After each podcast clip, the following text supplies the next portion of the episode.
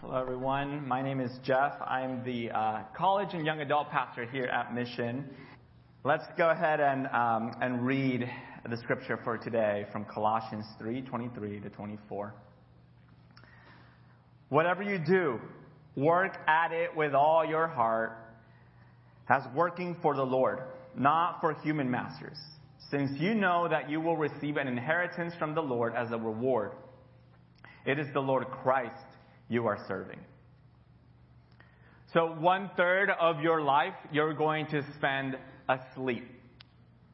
Some of you are like, not in this heat, but on average, right? A third of your life, you're going to spend at work. Give or take. And that leaves a third of your life for everything else. So throw in there eating and school and spending time with the fam, hanging out with the boys, brunch with the girls, right? Watching your favorite shows, scrolling your phone. Or if you're a Mission Church member, praying, right? Studying scripture, serving at the church, volunteering at the local homeless shelter, and going to Honduras um, on a mission trip. And there's a lot that we can talk about all of those things, and I hope that at one point we can have a sermon series on the theology of sleep. So I think it's, that's, that's very important. Um, Jesus slept. Um, he slept through the storm. Um, and we want to be like Jesus. So we love that. But today we're going to be talking about that other part, third of our life, which is work or labor. Roughly ninety thousand hours of your lifetime on this side of eternity will be spent working. If you work only forty hours a week, then you're spending about two thousand hours a year at work. eighty percent of people continue working after they leave work for the day. fifty percent of people check their work email while they're still in bed in the morning. If that's you, don't raise your hand. On average, people work an extra seven hours a week outside of the office Um, or the workplace. And that's not including commute times, which if you travel the national average of twenty-five minutes one way, you're spending over two hundred hours a year just commuting. So hopefully you're using that time wisely, listening to a good podcast and Anderson Paak or calling your mom in Arizona, right? And if you're a C H O or chief home officer or stay-home parent, you can pretty much just double all those hours of working time. Work is the single thing that you will spend most of your life doing. It's what takes up most of your time, your, your energy, your attention. So I'll ask you this. Do you think that what you spend half of your hours awake doing in your life matters to God? If God cares about you, all of you, the whole of who you are, then he must deeply care about what you do with the bulk of your time. And yet, few people actually connect their life with God with what they do for ninety thousand hours of their life. This past spring, Uh, we we offered a, a class here at Mission um, on Wednesday nights. It was called the Missional Life Course. And I think it was very helpful uh, for those who, who were there to, to learn how we actively live into God's mission in the world with intentionality, with purpose. And in this course, we had some great conversations about the theology of work. And today I'm going to take some of those principles along with some of my own reflection and thought, and talk about the stewardship of work as we continue in this series that we've been on, on stewardship. When we talk about work, there's several uh, ways to think about it depending on each person's relationship to work. Some of you love what you do, what you get to do, and you see work as a gift from God. Others, maybe not so much. Maybe you see it seem, simply as a way to pay the bills or a necessary evil. Some people even as a curse. I have a question for you. In the Genesis creation story, was work part of a pre-fallen world or a post-fallen world? Before sin entered the world or after sin entered the world? What do you guys think? Free? Anyone post? Um, Genesis two fifteen says, "The Lord God took the man and put him in the Garden of Eden to work it and to take care of it." So work was actually a central part of God's good purpose and intention for humanity. We were created to work and to serve God's creation and to care for God's creation. But we also know the story. After the fall, work, which was meant to be a good and fulfilling thing in our lives, was also corrupted. Genesis three seventeen through nineteen. This is God speaking to the man and the woman. "Cursed is the ground because of you. Through painful toil you will eat food from it all the days of your life. It will produce thorns and thistles for you, and you will eat the plants of the field. By the sweats of your brow you will eat your food until your until you return to the ground, since from it you were taken. For dust you are, and to the dust you will return." When we read something like that, it makes sense that we see the statistics on work satisfaction in our society. A recent Gallup poll said that eighty percent of people are unhappy or disengaged from their work. forty-four percent of people experience high amounts of work stress on a daily basis. We're currently in a burnout epidemic, great resignation, and a heartbreaking correlation with workaholism and high rates of divorce. As a society, we're deeply disillusioned with work, and yet we feel the need to work ourselves more and more, even when we get less and less satisfaction from it. So some people view work as a gift, others as a curse. But for most of us, probably the tension that we feel most pulled towards is to view work as idle. We put pressure on what we do, on our work, to give me my sense of identity, of purpose, of meaning in my life and the world. Derek Thompson, in a recent article for The Atlantic, wrote, "The decline of traditional faith in America has coincided with an explosion of new atheisms. Some people worship beauty, some worship political identities, and others worship their children. But everybody worships something. And workism is among the most potent of the new religions, competing for congregants. One of the benefits of being an observant Christian, Muslim, Zoroastrian is that these God-fearing worshipers put their faith in an intangible and unfal- unfalsifiable uh, force of goodness. But work is tangible, and success is often falsified. To make either the, the centerpiece of one's life is to place one's esteem in the mercurial hands of the market.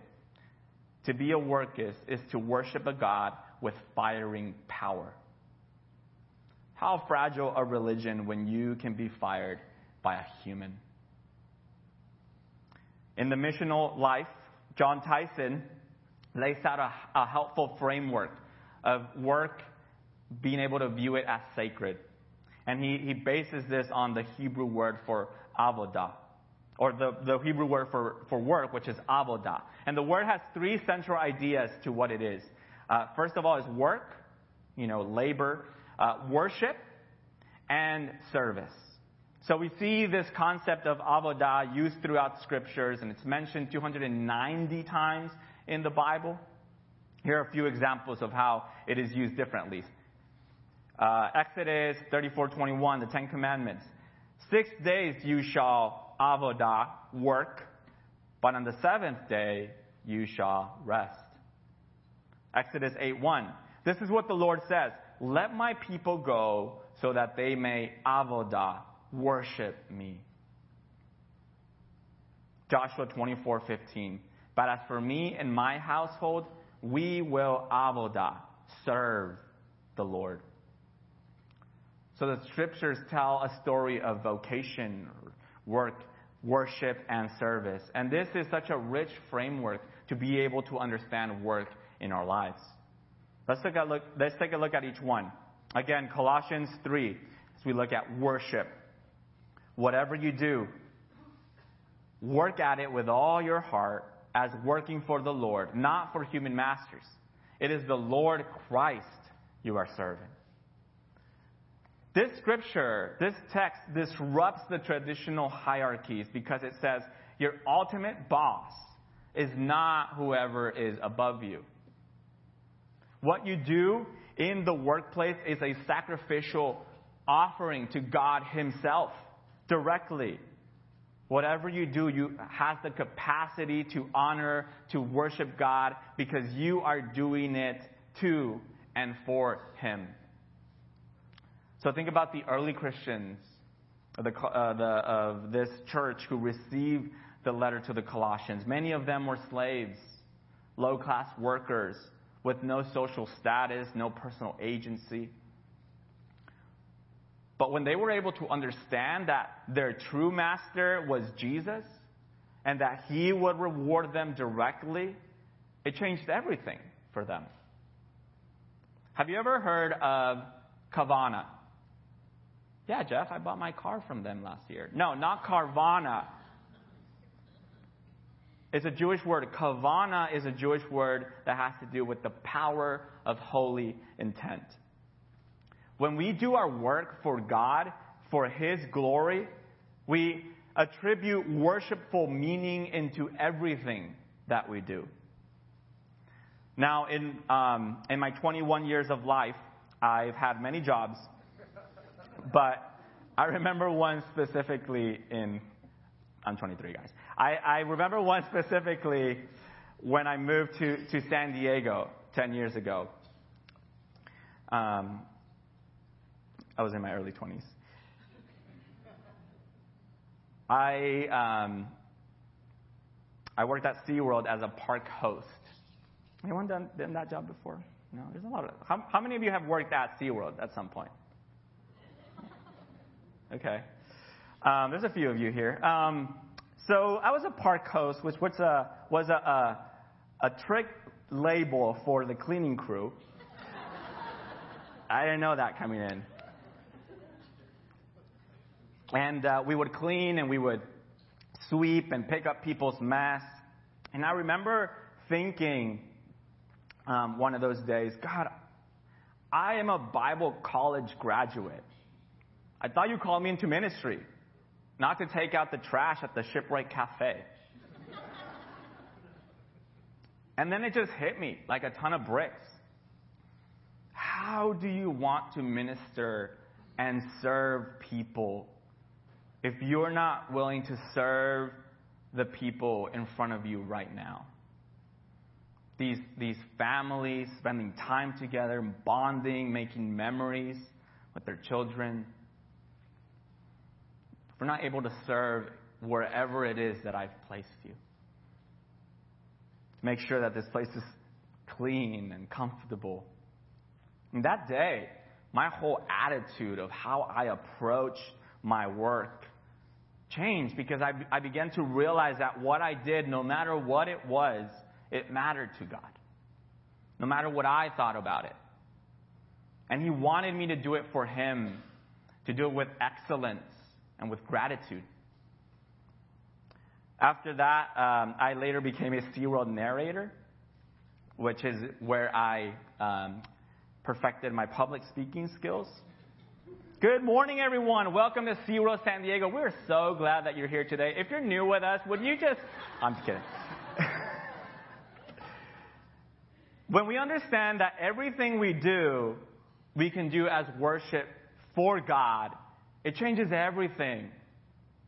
Our motivation, the excellence, the audience for whom we do it, changes everything. This is Kavana, the power of holy intent.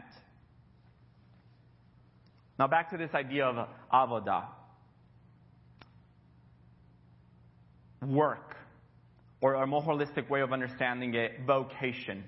So this this word vocation comes from the Latin vocatio, Um, it means calling. And in the scriptures, the, the concept of calling, first of all, has to do with our calling to follow Jesus. Our first and primary call is to Jesus, not to our job or to our career, but to be a disciple, a follower of Jesus. But secondly, we're called to do all of our work as, as discipleship to Jesus. Think about it. Jesus was a carpenter, or a better term, builder, for most of his lifetime. So if you think about what, what would Jesus do, what kind of work would he do if he came today?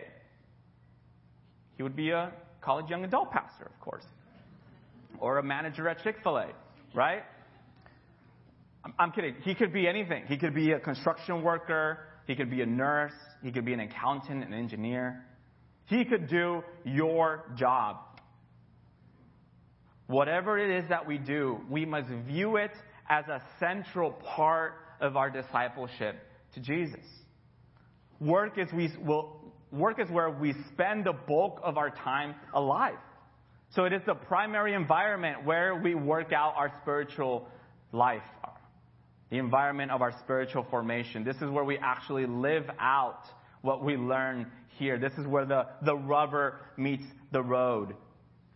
It's where we decide every day if we're going to pick up our cross and follow Jesus, if we're going to choose his truth over lies, where we're going to respond to evil with good.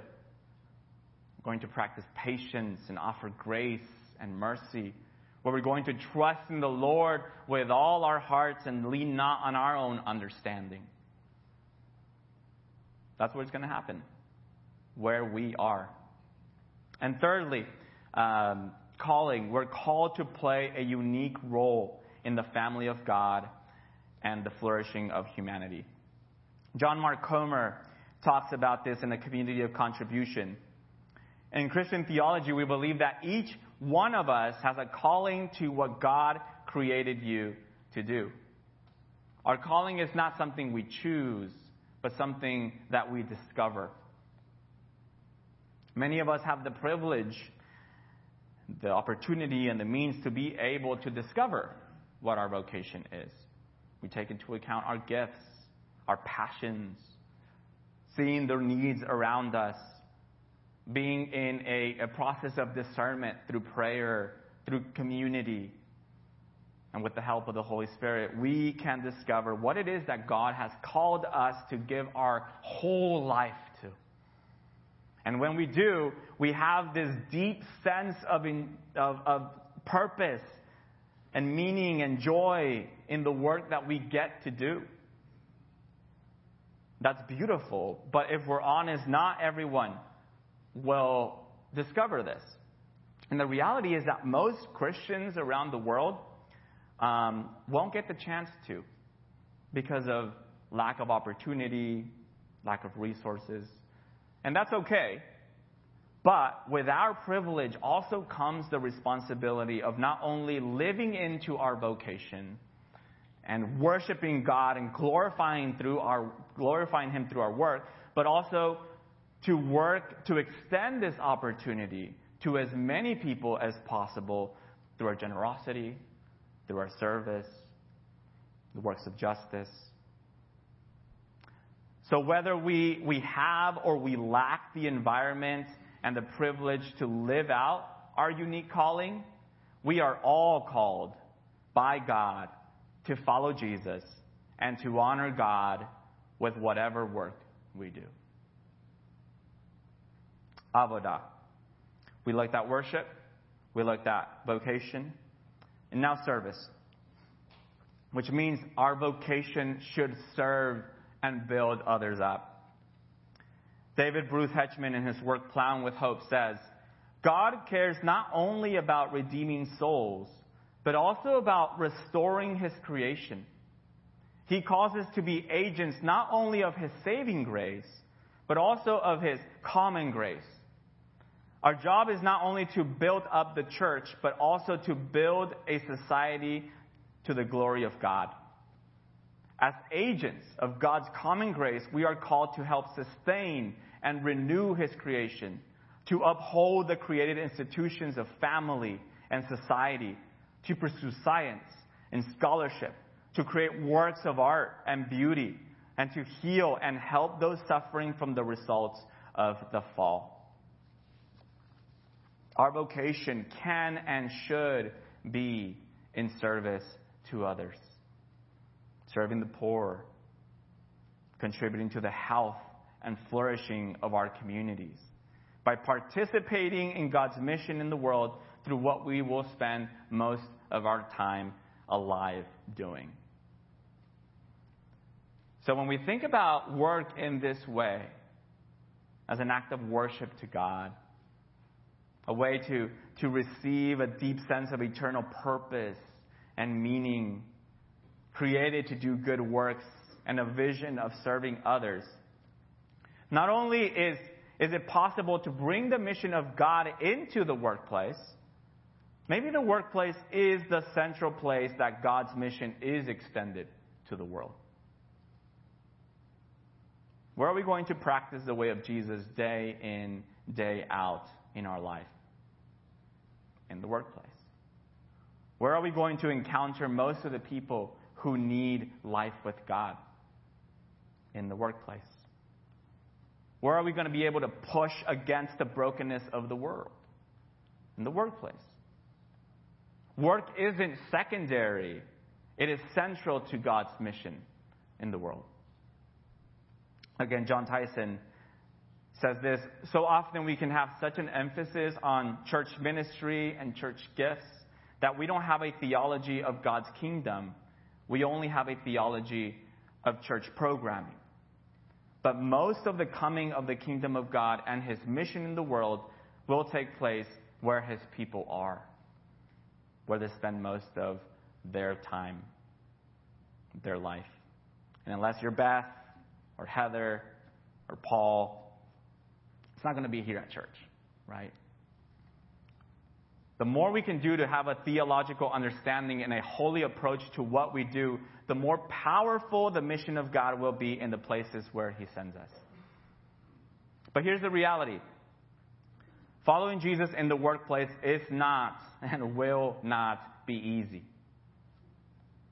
No matter where you work, no matter what you do, there will be challenges. Corporate values, H R programming, hierarchical structures, toxic work environments, your boss, et cetera, et cetera, right? So we need to ask ourselves, who is my true boss?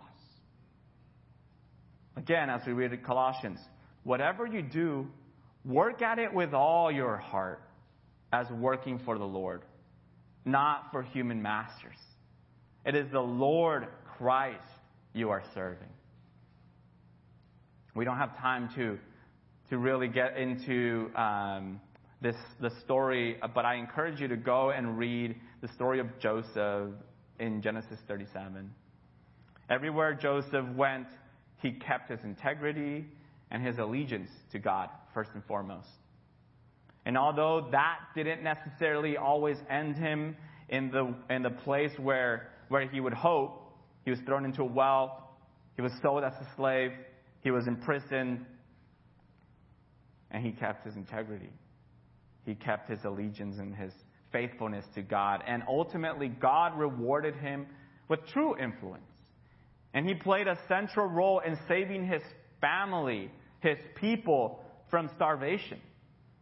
Not only them, but many nations in that region were also saved because of the character and integrity of Joseph. Think about this question. And we talked about this a little bit with our college students this morning. If Jesus did your job in obscurity for thirty years, like he did his, how would he do it? What kind of employee would he be? I mean, the whole point of following Jesus is to become like Jesus. That's what a disciple is, learning from the teacher, from the rabbi, from the master, to become more and more like him. So if if Jesus did your job for thirty years, how would he do it? What kind of employee, what kind of boss would he be? What kind of teacher or accountant or salesperson or fill in the blank would he be? How much effort and excellence would he put into his work? What would he be willing to do and willing not to do? What ethical boundaries would he have? How would he respond to the challenges and difficulties of your job and your work environment? They're all different. How would he speak about others? How would he respond to this culture of criticism and complaining? How would he manage stress? How would his life pace and work balance look like? You would spend a third of your life working in some way or another, whether you're paid for it or you're not. You're working. As a follower of Jesus, it's absolutely crucial that we understand our work and our vocation as part of God's mission in the world and his purpose for your life. So as you go into work, hopefully not tomorrow, but to Tuesday. I know some of you had to work tomorrow. I'm sorry. But the hope is that you're able to begin to connect with what you do with who you are. Not to look to your work to give you identity and, and value and purpose, but to look to your identity in Christ, who you already are in him as a child of God, as the disciple of Jesus. Corinthians says, as an ambassador of Christ, as a co-worker with God. That is the truth. That is who you are. And let that truth inform what you do and how you work and how, what kind of student you are, not the other way around. Let's pray.